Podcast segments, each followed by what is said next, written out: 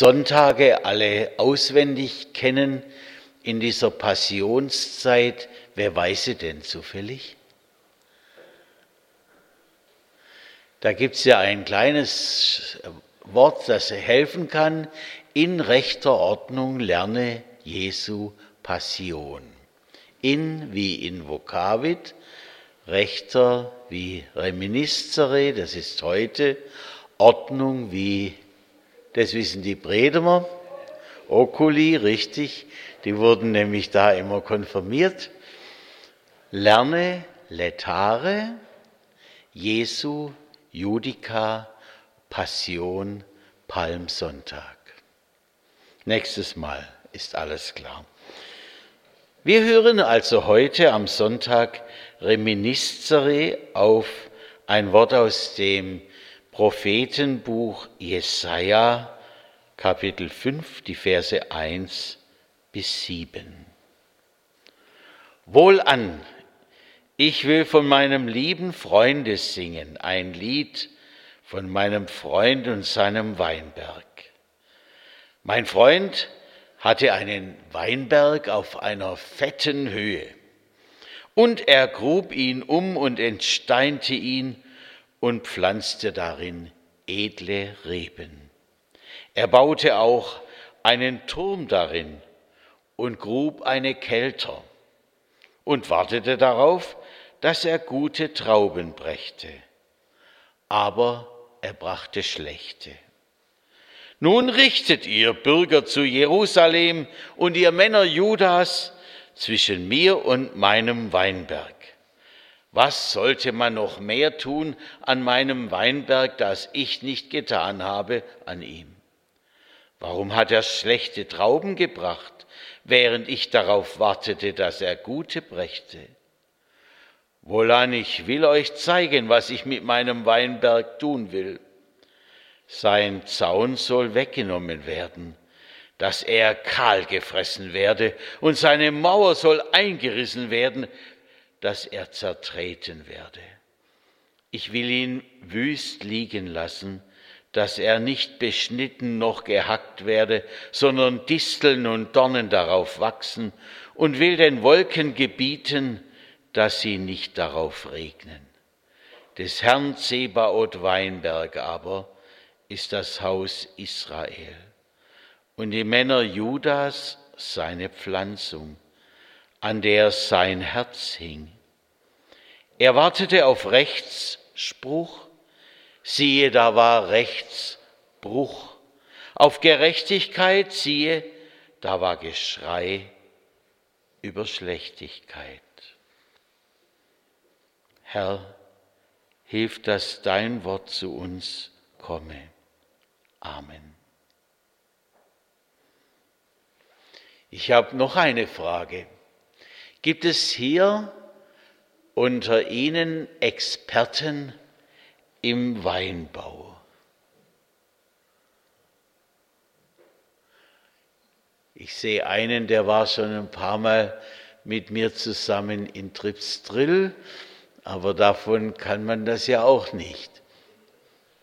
Hier meldet sich einer halb. Gilt das als Meldung? Gut.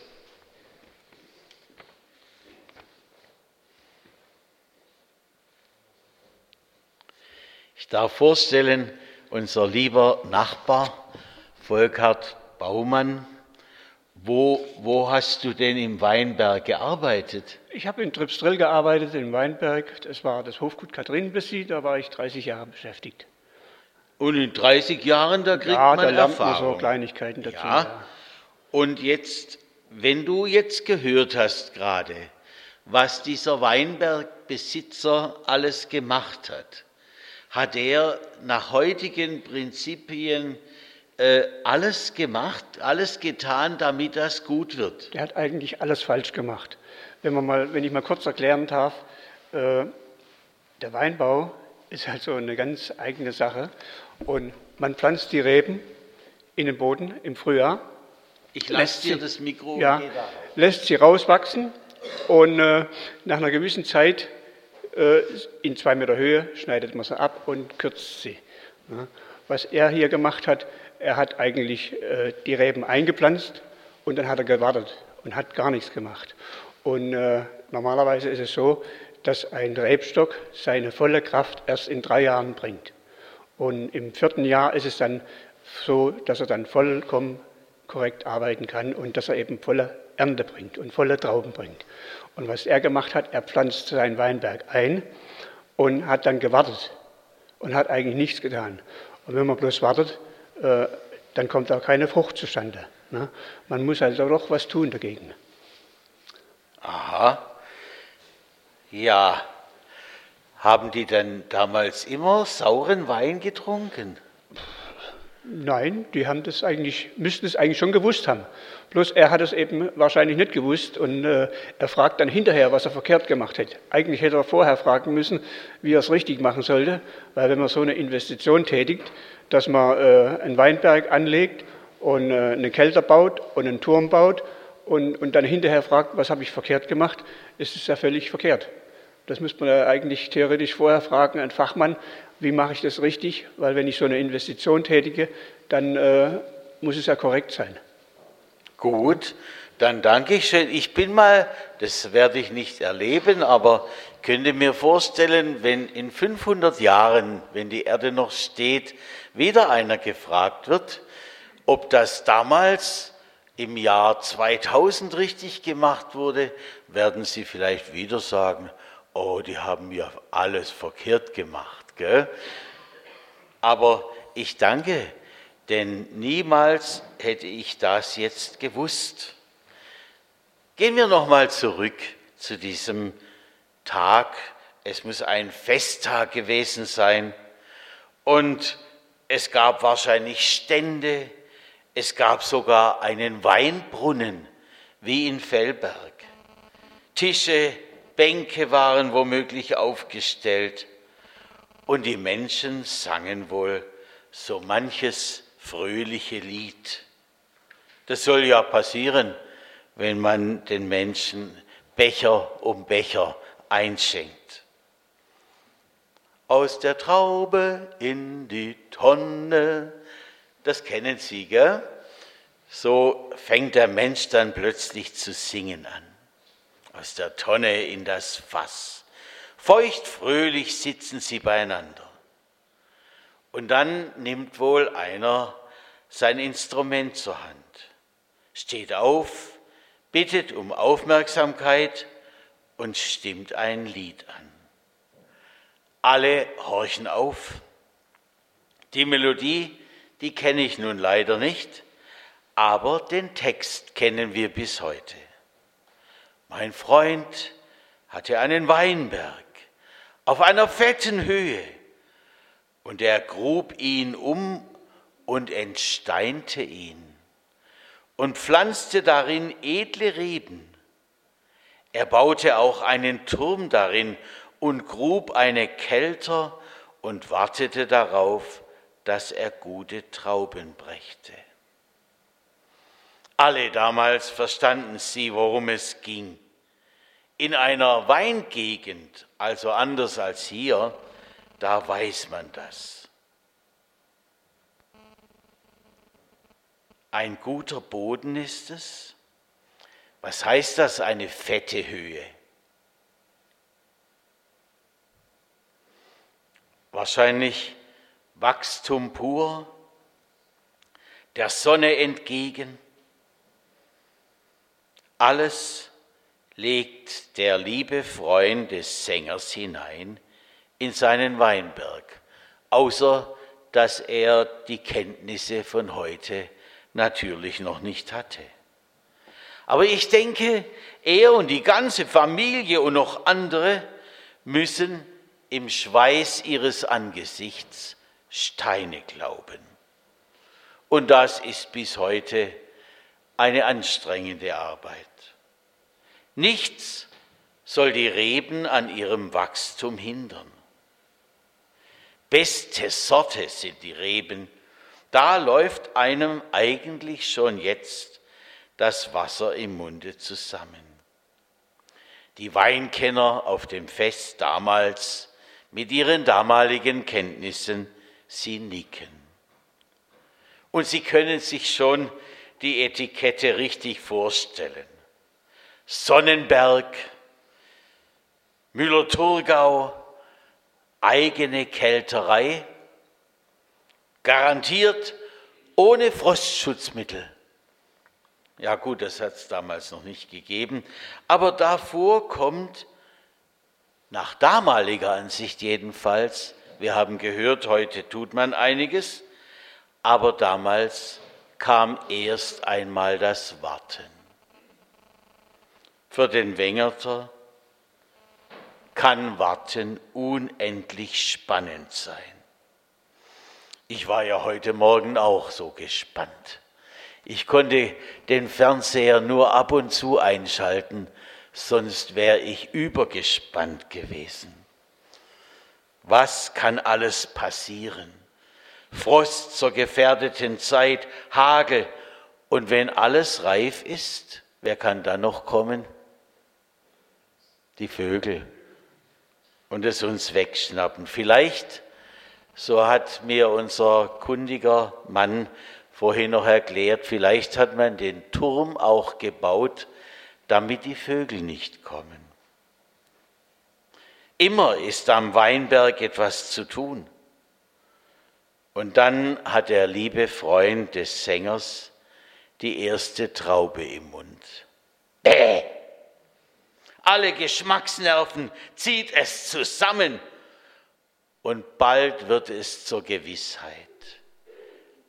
Der Weinberg, er brachte schlechte Trauben. Mann, oh Mann, eine nach der anderen schlecht zum Ausspucken. Alles umsonst. Plötzlich schlagen die Worte und die Melodie des Sängers um. Und nicht einmal mehr von einem Freund ist die Rede, sondern einem, der selber das Wetter machen kann, offensichtlich. Er reißt voll Zorn die schützenden Zäune ein. Er öffnet den Schädlingen und Dieben Tor und Tür. Wie hatte er ihn gehegt, seinen Weinberg? Und nun soll alles, aber auch alles verwüstet werden. Und jeder auf diesem Fest mag den Weinbergbesitzer verstehen. Plötzlich aber schaut der Weinbergbesitzer die Menschen an, die da versammelt sind. Des Herrn Zebaoth Weinberg aber ist das Haus Israel und die Männer Judas seine Pflanzung an der sein Herz hing. Er wartete auf Rechtsspruch, siehe, da war Rechtsbruch. Auf Gerechtigkeit, siehe, da war Geschrei über Schlechtigkeit. Mist. Der Sänger, dem sie alle zugehört und beifällig zugenickt hatten, er singt da über sie selbst. Das ist wie bei, wie bei David, dem Nathan eine Geschichte erzählt und dann auf einmal sagt, du bist der Mann. Er will ihnen also etwas ganz anderes sagen als irgendeine nette Geschichte. Wie liebevoll hatte Gott für euch gesorgt, so lässt er diese feiernden Menschen wissen. Die Sonne lässt erscheinen, den Regen gibt er zur rechten Zeit, Menschen hat er ihnen gegeben, die ihnen von Gott erzählt haben. Hat er sie nicht auch uns gegeben?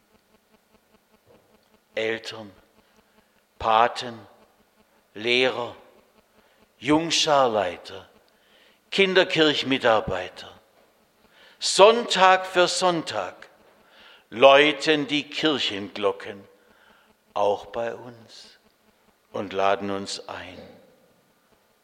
Und wir? Vielleicht sagen wir ja, ach, das ist zu früh am Sonntagmorgen. Einmal in der Woche ausschlafen, einmal in der Woche wenigstens. Doch wenn man dann vor der Bäckerei vorbeikommt, da stehen schon Stunden früher. Man kann es kaum glauben. Viele Männer Schlange. Zur Konfirmation hat er uns ein Wort mitgegeben, unseren Denkspruch. Haben wir gehört darauf?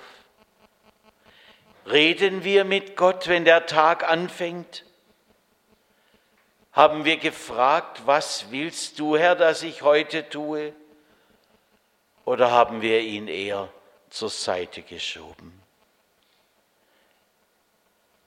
Ich war neulich in einer Familie hier in unserer Gemeinde. Wir haben über ein Wort gesprochen. Er hat seinen Engeln befohlen, dass sie dich behüten. Ich fragte, haben Sie das auch schon gemerkt? Äh, eigentlich nicht. Da erzählte ich, wie ich neulich mit dem Auto in eine Parklücke reinfahren wollte. Es pressierte mal wieder. Rechts von mir war eine Mauer. Ich kurfte hin und zurück immer wieder. Und schließlich stieg ich aus und kam an die Mauer und es waren etwa vier Millimeter, in denen ich noch an dieser Mauer vorbei geschrammt war. Nicht geschrammt, sondern vorbeigekommen war. Nur hatte ich das gar nicht gemerkt. Und wie ich der Familie das erzählte, da kam es auf einmal. Ja, neulich, da hat er mich bewahrt vor einem Unfall. Und dass unser Kind mit den sechs Monaten durchgekommen ist. Auf einmal kamen die Erlebnisse nach vorne. Was hat der Herr alles Gutes an uns getan? Und nun, was kommt heraus? Säuerlich? Schlecht? Was habe ich in dich investiert? So sagt der Weinbergbesitzer Gott. Ist etwas da, was mir gefallen kann? Sie merken es, dieser Sänger, der ist längst bei uns, bei unserem Leben. Wird er nun sagen, wie dieser Weinbergbesitzer, ich will dich zerstören, ich will dich wegwerfen? So hörten es die Menschen damals. Und das wäre auch unser Ende. Doch für uns im neuen Bund geht dieses Lied noch weiter. Wir dürfen auf etwas Neues hören. Das steht nicht in diesem Text drin. Aber ich bin so unendlich dankbar, dass wir es hören dürfen. Es gibt einen, der hat diesen ganzen Zorn Gottes ausgehalten, der uns treffen müsste. Es war mehr, als ein Mensch aushalten kann. Er ist dabei zu Tode gekommen, nach all den Hieben und Schlägen, die ihn trafen an unserer Stadt. Neulich habe ich im Radio gehört, da war ein Theologieprofessor der muss es ja wissen, dachte ich. Und er sagte, mit dem Wort Sünde kann ich heute überhaupt nichts mehr anfangen. Und mit dem Gottessohn, der irgendwo gestorben ist, scheinbar für mich noch weniger. Und Sie können meine Kollegen fragen, die können auch nichts damit anfangen. Das hat mich erschreckt. Wir brauchen uns über dieses Wie kann der Tod Jesu auf mich wirken und mir Leben bringen, gar keine Gedanken machen. Wir werden sowieso nicht alles erklären. Aber dass wir ohne Jesus verloren werden, wären, ausgerissen würden, das ist ganz und gar klar das hebt uns Gott wie einen Spiegel vor unsere Augen. Und doch können wir zu diesem Jesus flehen. mach mich frei von dem, was mich nach unten zieht. Bringe doch du in Ordnung, was dich sauer machen müsste. Mache durch dein Blut gnädig allen Schaden gut, ohne dass ich's je verdient hätte. Amen.